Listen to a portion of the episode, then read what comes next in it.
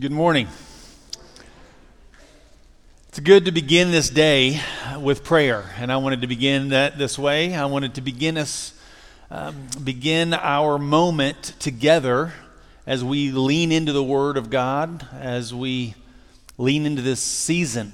Uh, so let's pray together and uh, pray for me, please, that the Word kind of comes through me, but also pray for the person next to you, because you never know what brings people to this place in this time. And I don't think anyone's here by coincidence.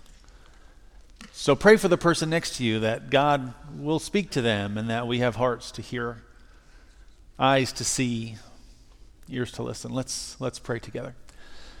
Heavenly Father, we are thankful for life and for, for family, Lord, for, for a place that we can gather together, a place where we can sing and declare our love for you and our love for one another. Thank you, Lord, for allowing us the opportunity to do this, not in secret, but in full view of the world. Lord, we have freedom here, and we are thankful for that. Help us not to take that for granted. This morning, Lord, I pray that, that those people who are here in person, those people who will watch it either this morning or sometime during the week, Lord, that you would, you would prepare our hearts to hear. Because there's a world out there that definitely needs what we have to offer. They need the joy we show, the cheerfulness that we share. They need the hope that we have. So this morning, Lord, help us to hear. In Jesus' name, amen. Well, this is the moment whenever we start to lean into this new holiday season. It's, be, it's our beginning to our, our, walk towards Christmas Day. And uh, I know many of our kids have been waiting for this month for really the whole year. Am I right? Yes, uh, you have been, right? A whole year. You've been waiting just for this month and what's coming. A thousand million hours. I like this. See, this is the most response I've gotten all year. Thank you, girls. oh, it's great. Um, I know some of you have been waiting, and how do I know? Because I know that on November 1st, I started hearing Christmas music, and there's something very wrong about that. To hear Jingle Bell Rock the day after Halloween, there's something inherently flawed with that whole idea. And I think it's breaking some sort of a social rule. I don't know what it is. Maybe it's an unspoken one. Uh, but I know there are those among you who've been waiting for the holidays and you're waiting for this December. So it's December. Congratulations. Okay, we'll move on now. Um, as a preacher, it's my job to reorient us to the things that really matter, no matter what time of year it is, no matter what season it is. Now, we know Christmas is, first and foremost, it's the celebration of Jesus Christ. It's his birth, it's the moment when God came near. Uh, we know that Christmas morning is that moment we celebrate Jesus as God's gift to mankind. Uh, the season of Advent, the season uh, that's kind of leading up to that, is this is this time when we can kind of gather together and remind ourselves of just the, the value of that gift, but also to remind ourselves that there was a time in history when people were still waiting for God's Messiah to come. So, what we do is we celebrate the moment whenever God sent his son, uh, he gave his son into the care of humanity. That's trust. But we also remind ourselves that not only has Jesus come once, but he's coming again. Amen? Okay. Now, while we celebrate and wait to celebrate this birth, we also wait for his return. Uh, so, this time of year just happens to be the moment when we stop and remember okay, we're still waiting. Yes, it's busy. There's a lot of people doing a lot of different things. Uh, the next few weeks for many of us are going to be a blur. I mean, just look at the calendar, it's already starting to fill up. And so there, there's, there's a lot going on, but there's a difference in waiting for Christmas than there is waiting for Christ. Now, we know Christmas morning is December 25th. We know that. And we know what we're going to be doing. Most of us have a routine. Some of us because of situations and circumstances this year. We're going to have new routines, and we're not really quite sure how that's going to work or if we're even going to like it. But we all have our routine. Um, we know the script, we play it out. But waiting for Jesus to return, that requires something a little different. It's a different kind of waiting altogether. You know, waiting for Jesus requires something more. It requires us to be a little bit more watchful, a little bit more uh, expectant. Now, we know when Christmas is going to be, but we don't know when Jesus is going to return. Now, I've spoken with several of you, and I hear the anxiety because of the things that are going on in our world. I hear, um, you know, what's going to happen. I hear this sense of dread, and, and I'd like to say, yeah, it's nothing new. That stuff's been happening for years. And where that may be true to some extent, some of that it concerns me too. There's a lot of things going on that concern me. You know, first and foremost, how did Alabama beat Georgia? Oh my gosh, what's happening with the world? okay, I know. I knew some of you would appreciate that. But there are, there are really some serious things that are going on in our world, and you see them on the news all the time. Some of you probably have the news on 24 7. If you do, stop it. I'll say that first. But but some of these things really concern me too. The wars that are going on, Ukraine has been going on for a while, uh, Israel, man. And throughout the world, there's other things, other wars, other conflicts that are going on that concern me. But there's also other things that concern me too. Uh, the humanitarian situation on our border, humanitarian situation in Gaza.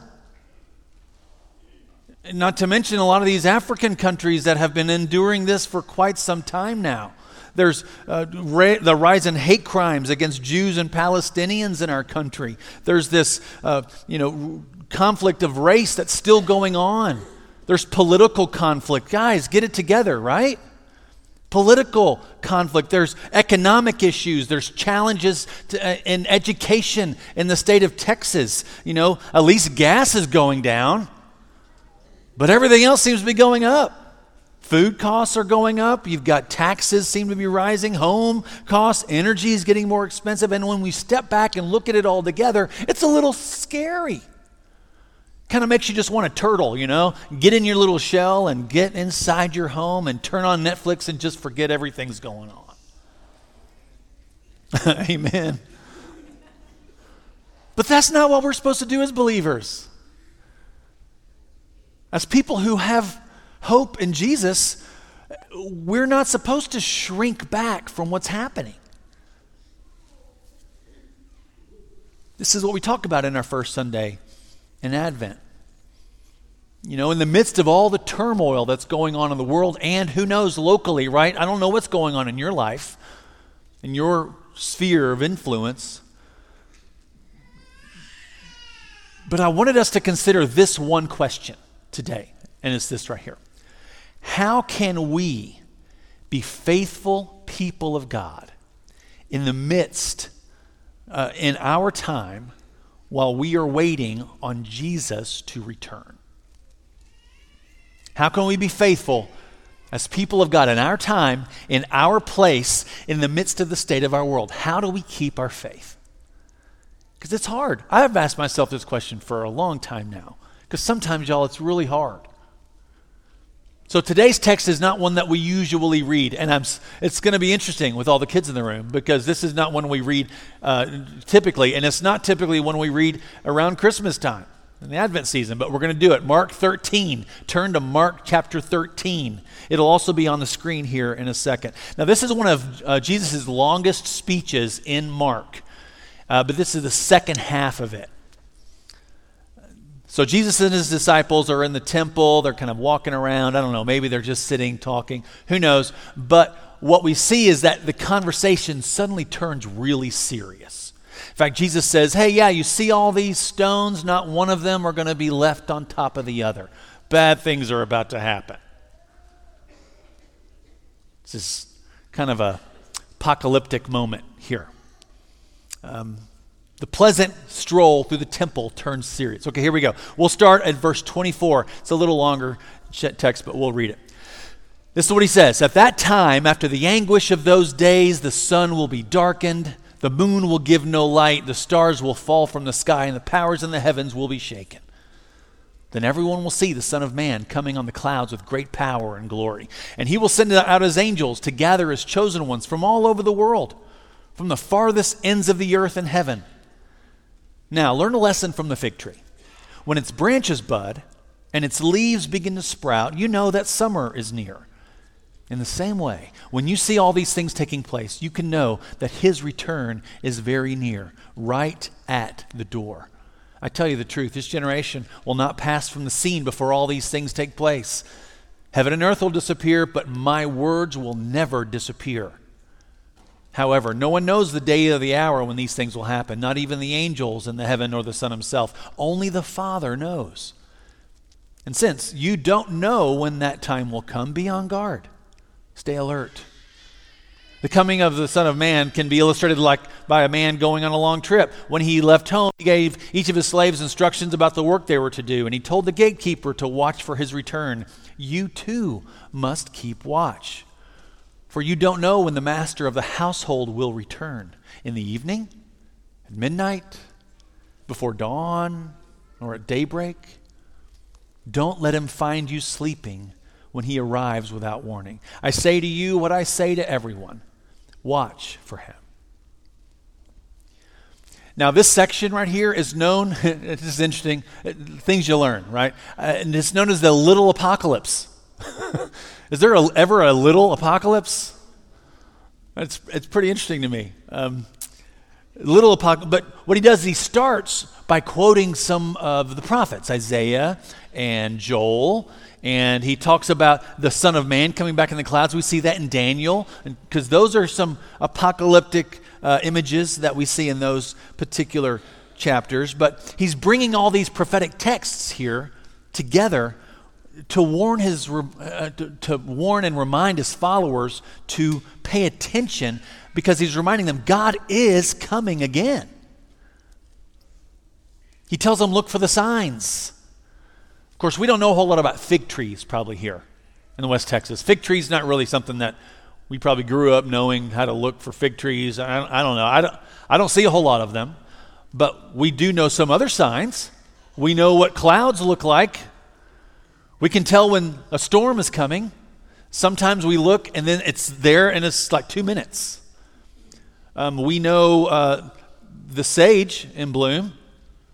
It's not just sweet perfume deep in the heart of Texas, right? It shows us that I had somebody start to clap. It is it shows us that, you know, humidity's coming. That some some people say, "Oh yeah, sage is blooming, rain's on its way." Th- that's a sign that we know. Are we paying attention to the signs? And I think sometimes we forget that Jesus is coming back. And I think it's because we don't really like to wait. We, have done everything we can in our culture to keep us from having to wait. You know, there's, there's dissertations written on how to make wait lines shorter. We aren't good waiters. If we do have to wait, what do we normally do? We normally just go right to our phones. How many of you are getting a little thing in your neck right here because your head's always down? Chiropractors are like, yes, keep going. We don't like to wait, and when we do, we just, you know, we'll, try to wait just pass the time as quickly as possible. How many of you remember what it was like to wait without a cell phone? Oh, man. The worst, am I right? It's funny, you know, we actually had to watch people. We had to watch the sky. We had to watch birds, look at signs. We had to look at the grass. I mean, that's crazy. Waiting to just get to the next thing is sometimes passive waiting. But there's some waiting that's active. You know, it's it's uh, it's um, let's say you're paying, you're in the line waiting for groceries. That's kind of you know an annoyance. That's passive. Just let's get it done. But if you're waiting in line to ride this Disney ride you've been waiting to ride for years, then that's a little bit different. What are you doing? You are talking about the ride. You're, you're talking about what it's going to be like. You're talking about the experience. You're, you're, you know, everything that you're doing is geared towards what's coming. We've anticipated that day for months, and finally there it is. You know, there's this sense of, of actively waiting for something. Jesus says, keep watch. And it's not just an occasional glance around. He's saying, be on the lookout. Watch. Be actively waiting. So, when it comes to the return of Jesus, what kind of waiter are you?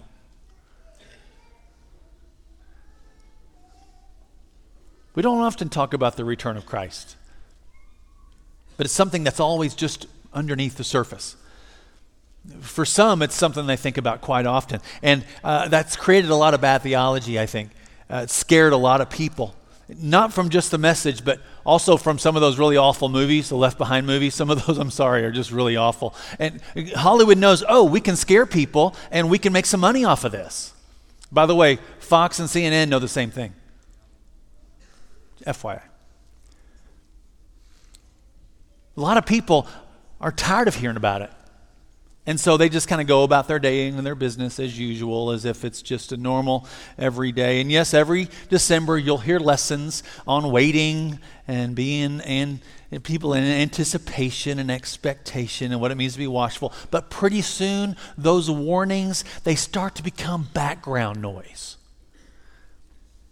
My first house with Shelly, my wife, we got a, it's a great little house on a cul-de-sac, you know, no touching neighbors. It was great, but there was train tracks real close. And I thought this is going to bother us. We were like, uh, but I remember after a while, we didn't even hear it anymore. Just background noise. In fact, we kind of found it a little comforting. And we didn't really notice it until we had family stay with us. And that's when we heard about the train track and we remembered, oh, yeah. In fact, whenever I first interviewed for this job, way back six, six plus years ago, um, what's amazing is that, you know, uh, it's kind, as Mitch, I think, put me up in the Wingate right next to the train tracks. And I guess he wanted me to remember that, you know, we start things early in San Angelo because 5 a.m., there it comes. Um, my fear is, and I guess it's not fear, it's uh, concern. Something I've thought about is, is this statement right here. The ongoing message that Jesus is coming back, it has this potential just to become background noise. I, mean, I don't know how many of you woke up today and goes, Today the day? Is today the day when Jesus comes back? It's not typically how we start our day. Has it become background noise? But I want us to notice something about this little apocalypse of Jesus. It's not doom and gloom here. He says bad things will happen, but he also says, My word will never disappear. And what sounds like disaster is actually preparing the way for Jesus to return. Matthew, he says, These are like the beginning of birth pains. And you know what happens at the end of whenever birth happens? It's, it's joy and excitement. It's not just an obligation, it's exciting and there's life, hope. We know that, that whatever happens is preparing the way for Jesus to return. And he, when he comes back, he's going to make everything right. The process has already started. So are we waiting for that? Are we excited for that? I know that I don't need to tell a lot of us to stay awake because I know we are all so busy. Some of us are even sleep deprived. But I will ask again how can we be faithful people of God while we wait? I know we're all awake. There's too much to do in the coming weeks to sleep, but I know also that we might be asleep to some of the things that really matter. This is what the world does to us. It tries to kind of lull us into this sleepy mode of trust and safety. You know, the powers that be, they tell us they want the best for us. They tell us they're going to take care of us. They tell us that they can fix the world's problems if you vote this way, or if you pay this price, or if you do this or that. They prey on our fears. They prey on those things uh, where we just feel anxious. They'll say, We'll provide what you need, but in reality, the principalities and the powers of this world, they want to do nothing but take from us. They want to make us servants to their agendas. They, they want, to, want us to do their will. So, my encouragement to you is don't be lulled to sleep. They don't have your best interests in mind. All they want is more. So, be watchful or wake up. And while we rushed into our normal routines, I'm going to encourage you don't neglect to remember our place as followers of Jesus Christ. Practice your faith. Don't relegate your spiritual practice to the 10 to 11 hour on a Sunday. There's 111 other hours in the week. Practice your faith. And I know some of you work really hard throughout the week. I know it. And I know some of you are very tired. You know, this is probably the only moment you come and have a place of peace and quiet. And I know some of you find really good sleep between 10:30 and 11 on Sundays. I see it. But it's okay. I'm just assuming you're going to watch it later. but I wonder is it the same way during the season? The text we just read, Jesus is specifically talking about this calamity that's going to happen in 70 AD. He's very specifically talking about the temple being destroyed and demolished. And we see that happens because Jerusalem was destroyed. The temple was demolished. He's talking to people who would see and experience this destruction, and he's telling them be watchful, be faithful, stay alert, because it all means that God is starting to make things right till the moment he returns. Can we also live into that hope when we see difficult, horrible things happen in our world? And I'm not saying we should just sit back and watch it happen either. I mean, as followers of Jesus Christ, we have something to offer. We can speak into so many things, we can help. But most importantly, we live as people who have hope that God is coming back. And hope is beautiful, isn't it?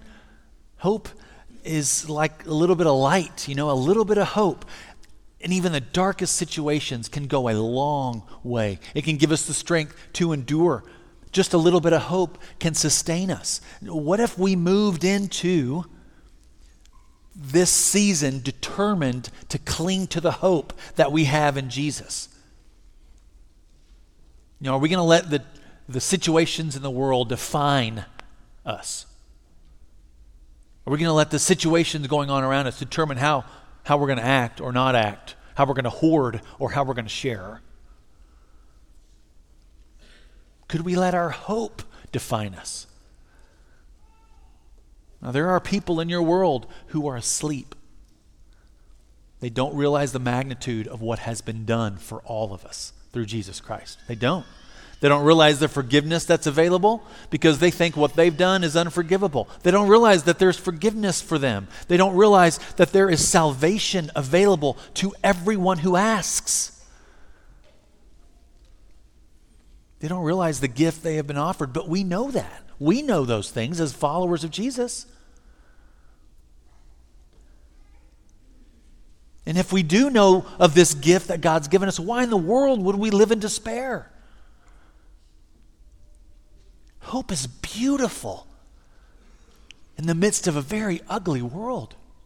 Now, there, there's a lot of beautiful things in our world. God has created an exceptional place. But sin has kind of corrupted us.